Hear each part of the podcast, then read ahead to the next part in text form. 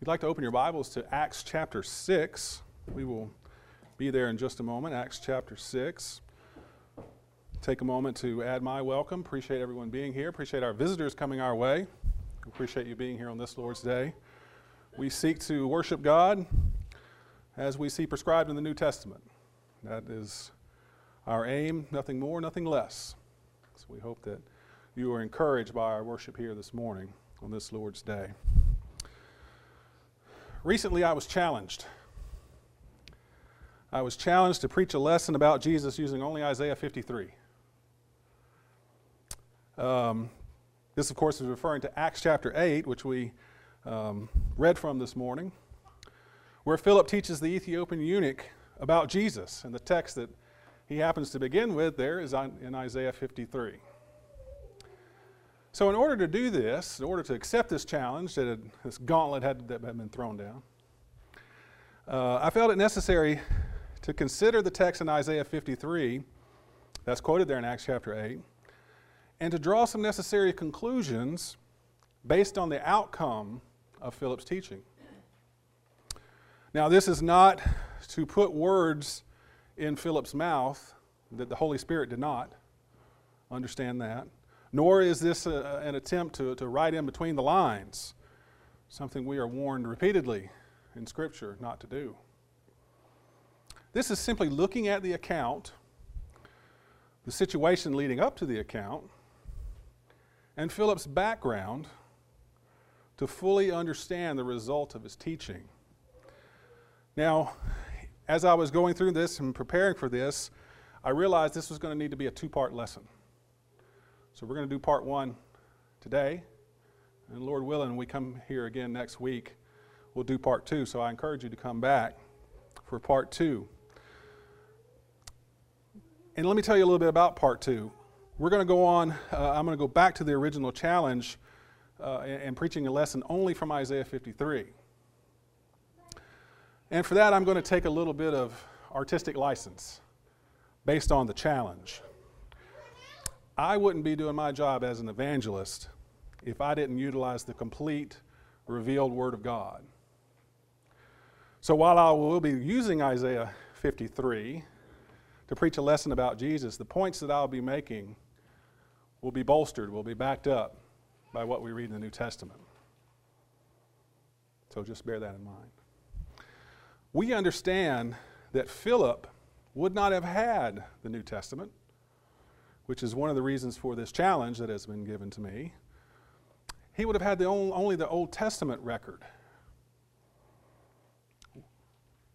But we also must understand some, there's some things about Philip that we need to understand that would qualify him to preach in this way, to proclaim the gospel in this way.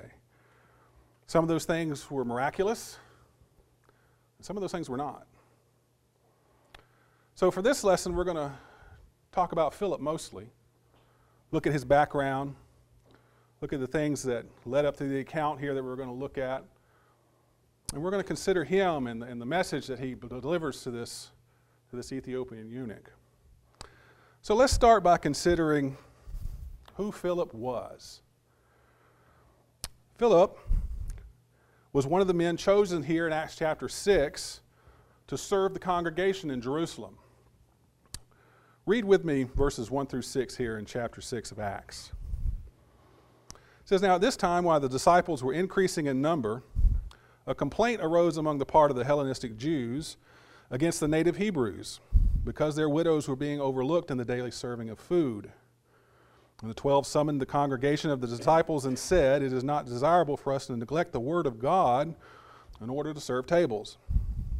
But select from among you, brethren, seven men of good reputation, full of the Spirit and of wisdom, whom we may put in charge of this task.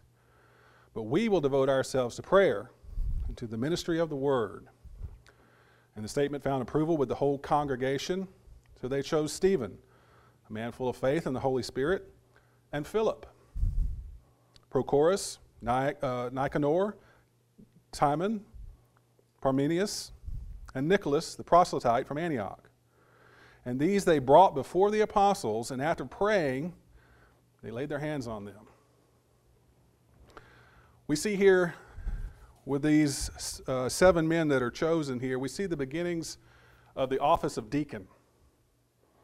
And we can say that because in verse 2 it says there, and they, the 12 summoned the congregation, the disciples, it is not desirable for us to neglect the word of God in order to serve tables. The word there in Greek um, that we translate as serve tables is diakonia. That's the Greek word, which simply means to serve, to serve tables. We see this word also over in 1 Timothy 3 and verse 10 when the qualifications for deacons are given from Timothy, uh, from Paul to Timothy. And it says there, uh, as, as, as Paul is outlining this, it says, those who serve as deacons. And that's the same Greek word, this diakonia. It's the same word. So here in the, Acts chapter 6, we see the beginnings of the office of deacon. And later, Paul will go on to tell Timothy more about that in greater detail, about what these men's uh, characteristics should be if they're going to serve in the office of deacon. Note the qualifications for these men here in verse 3. It says, But select from among you, brethren, seven men of good reputation, full of the Spirit and of wisdom, who we may put in charge of this task. So we see early on some qualifications for these men, the things that they had to be from the outset. Um, good reputation, full of the Spirit and of wisdom. So these were men who needed to be devout. They were devout men already. Before they actually were put into this office, they were already a known quantity before they were put in the office. But in verse 6, it says there, and these they brought before the apostles. So these seven men were brought before the apostles here in Jerusalem, at the Jerusalem congregation. And after praying, they laid their hands on them. The apostles were given this ability to lay hands on others by the Holy Spirit Himself. There in Acts chapter 2, when they, they're gathered there in the upper room and the Holy Spirit depend, descends upon them, they're granted with these powers speaking in tongues, prophesying, all these things, and the ability to perform signs. And they were then able to pass on some of these spiritual gifts by the laying on of their hands. In Acts chapter 18, uh, excuse me, Acts chapter 8, verse 18, says, Now when Simon, this, this is speaking of Simon the sorcerer, saw that the Spirit was bestowed by the laying on of the apostles' hands, he offered them money. So here we see a clear reference to how Philip and others were able to perform the things that they did by the laying on of the apostles' hands. So Philip was preaching and performing signs to confirm the things that he was saying. Look down in, uh, or look over in chapter 8 for just a moment of Acts, verses 6 and 7. And the multitudes of one accord were giving attention to that what was said by Philip as they heard and saw the signs which he was performing. And in the case of many who had unclean spirits, they were coming out of them, uh, coming out of them shouting with a loud voice. And many who had been paralyzed and lame were healed. So here is Philip uh, preaching the word of God and confirming the things that he was saying by the ability to perform signs. So not only was Philip from the outset a devout man full of spirit and wisdom, he also had the Holy Spirit imparted to him by the laying on of the apostles' hands. Also, let's notice who this Philip is not. This is not Philip the apostle. If you look back in chapter 1 of Acts in verse 13, it says, And when they had entered, they went up to the upper room. This day that they're talking about or Jesus' disciples, his, his apostles, where they were staying. And here's who that, that was Peter and John, and James and Andrew, Philip and Thomas, Bartholomew and Matthew, James the son of Alphaeus, and Simon the Zealot, and Judas the son of James. These all were of one mind, continually devoting themselves to prayer, along with the women and Mary, the mother of Jesus, and his brothers. This, of course, goes on to the account of the selecting of Matthias to take the place of Judas Iscariot, who had killed himself. So, this is not the Philip we're talking about. Notice also back in chapter 6 and verse 6, we've mentioned this before. It says, After these seven were chosen, they were brought before the apostles. So this Philip the deacon was brought before the apostles. And then Philip the apostle would have been one of those number. Also, look over in chapter 8 again in verse 1. Says, And Saul was in hearty agreement with putting him to death. That was mentioning the accounts there in chapter 7 of Stephen. And on that day, a great persecution arose against the church in Jerusalem, and they were all scattered throughout the regions of Judea and Samaria, except for the apostles. So, when this persecution of the church takes place, Philip is going to be the, the one of those that is scattered. But note it says that except the apostles, the apostles remain there in Jerusalem. So we know that this is not Philip the apostle, this is Philip the deacon, as we have mentioned. This is also the same man who would be referred later to as Philip the evangelist. Since the church had been persecuted and the saints were scattered, Philip went from his role as a deacon in the, in the church there in Jerusalem to an evangelist. And this assured, by the way, that the gospel was going to continue to go out as Jesus had prescribed. Back in chapter 1 and verse 8, says, But you shall receive power when the Holy Spirit has come upon you. That's what we just mentioned when they're gathered there in the upper room. And you shall be my witnesses, both in Jerusalem and in all Judea and Samaria and even to the remotest part of the world. So Jesus lets them know that this the word of God is going to start here in Jerusalem, but it's going to spread out to all parts of the world. And so this scattering that takes place here from Jerusalem aids in helping that. Back in chapter 8, look at verse 4. It says, Therefore, those who had been scattered went about preaching the word. So this is Philip the evangelist now that we're talking about. Verse 5 And Philip went down to the city of Samaria and began proclaiming Christ to them. So here we have Philip leaving Jerusalem, going down to Samaria, and begin his work as an evangelist. As we read in verse uh, 40 of chapter uh, 8, Philip would wind up in Caesarea after the events that take place with the conversion of the Ethiopian eunuch. says, But Philip found himself in Azotus, and he passed through, kept preaching the gospel to all the cities until he came to Caesarea. So here's Philip's journey as he's going out preaching the gospel, and he winds up in Caesarea. We read about him again over in chapter 21. I know we're doing a lot of flipping, but all this is going to come together here as we go along. Over chapter 21 uh, of Acts, in verse 8, it says, And on the next day, when we departed and came to Caesarea, and entering the house of Philip the evangelist, who was one of the seven, we stayed with him. So there, Philip is, is recognized again. Philip the evangelist, Philip, one of, the, one of the seven, this same man. He once was a deacon, now he's serving as an evangelist. From all this, we understand what a devout, wise, full of the Holy Spirit man this Philip was. And in, in, in addition to that, he was endued with powers from the Holy Spirit by the laying on of the apostles' hands, giving him the ability to perform signs. And he was a preacher of the gospel. He became an evangelist.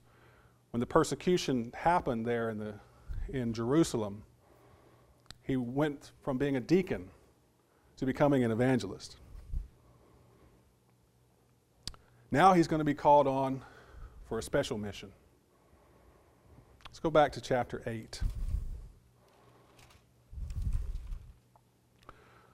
Philip had already had some success um, as a preacher. He was preaching the gospel there in Samaria.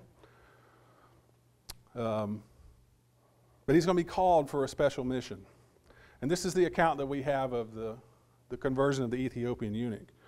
And we read this just a moment ago, but basically, Philip catches up with the Ethiopian's chariot where he's reading from Isaiah. And Philip asked him if he understood the things that he was reading, and he says, How can I unless someone guides me? So Philip commences to preach Jesus to him. After this, the Ethiopian sees water and he says, What prevents me from being baptized? Philip tells him that if he believes, he can. So, what is the Ethiopian's response? He says, I believe Jesus Christ is the Son of God. And so they, they stop the chariot, they go down into the water, and Philip baptizes him. Note as we go through this and understand, there's nothing miraculous in the conversion of the Ethiopian eunuch. Now, there's something miraculous on both ends of it, kind of bookending this. If we look back in verse 26, but an angel of the Lord spoke to Philip, saying, Arise and go south of the road that descends from Jerusalem to Gaza. So here we have Philip being directly commissioned by this angel of the Lord. And down in verse 29, it says, And the Spirit said to him, Go up and join the chariot. So here we have the Lord speaking to him through an angel, through the Spirit, letting him know what he must do. And then over in verse 39, it says, They came up out of the water, the Spirit of the Lord snatched Philip away, and the eunuch saw him no more. So while the events that, that took place in the middle of him preaching to him Jesus and baptizing him, there's nothing miraculous in there in that account. But on either side of it, we see the miraculous things taking place. And that's important for us to know. It's important for us to understand because we can understand that conversion can take place without miracles. There is no need for miracles today since we have the complete will of God. And it's contained in the Old and New Testament. Paul speaks in 1 Corinthians 13 about when the perfect has come, that is the complete revelation from God, the things done partially will be done away with. Those things are the spiritual gifts that have been given to individuals, each one having a prophecy or a, or a tongue or knowledge. Those partial things were done away with when the complete will of God came to be. And that's important for us to understand because those spiritual gifts died out over time. So, what then did Philip say to him?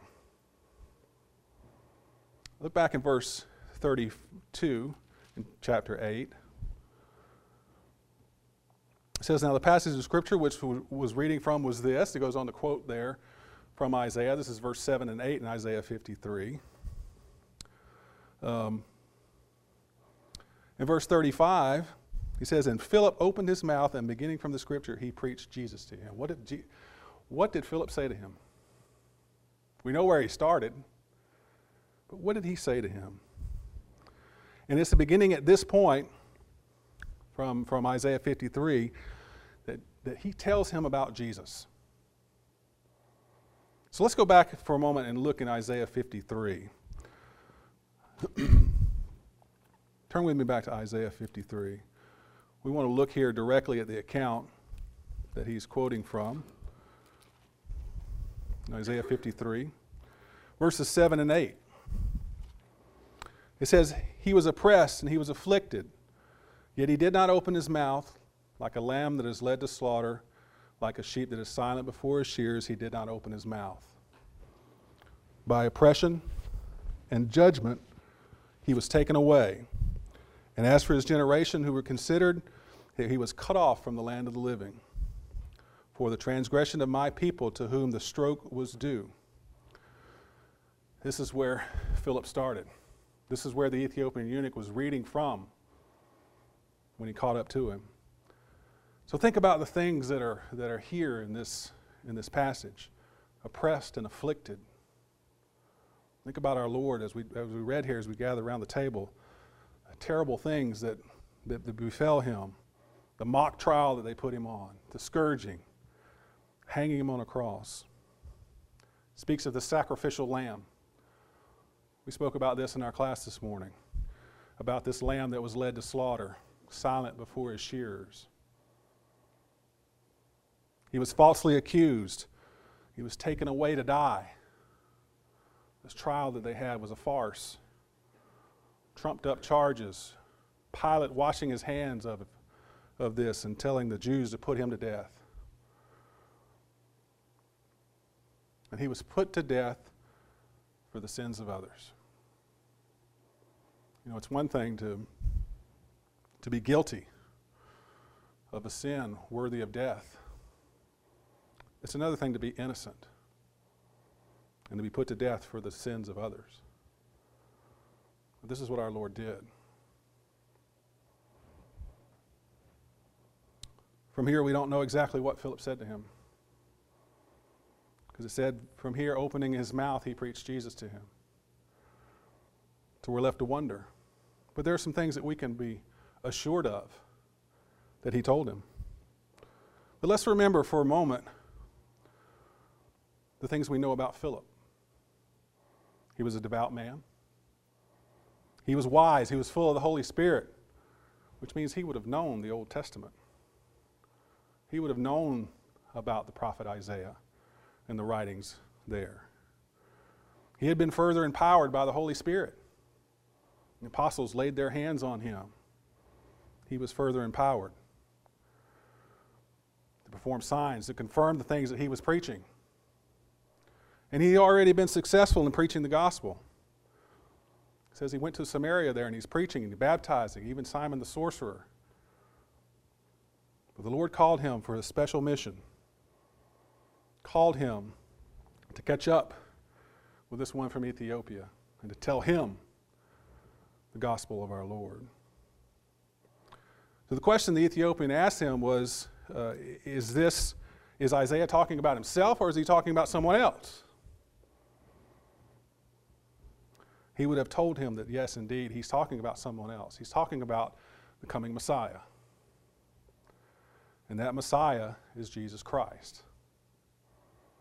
He would have told him that salvation was only available through this man, Jesus Christ. He would have told him that believing this message meant that recognizing that indeed Jesus Christ was the Son of God. Who else could he be? And, we have to, and he would have told him that he must repent and be baptized, just like Peter told that multitude there in Jerusalem on the day of Pentecost. Now, how do we know that he told him these things? Again, let's take caution. We can't speak where the Bible doesn't speak. But we can surmise these things. We can understand. We can conclude these things by the Ethiopian's response. Remember what he says at the conclusion of, the, of this. He says, Look, water. What prevents me from being baptized? He realized in order to be saved that he must be buried in baptism. So we know that Philip had to tell him something about that. This is a, is a powerful example of what is required for salvation. Yes, we must believe, as is so clearly evident in this account. Believing. And yes, salvation is only uh, available through the grace of God. Without God's grace, salvation is not available. Without God's grace, salvation is not possible. But God requires us to act. He requires us to surrender in baptism, as we see in the conversions and all the conversions in the book of Acts. We see those who accepted being baptized, those who believed being baptized. All the conversions in the book of Acts, we see this.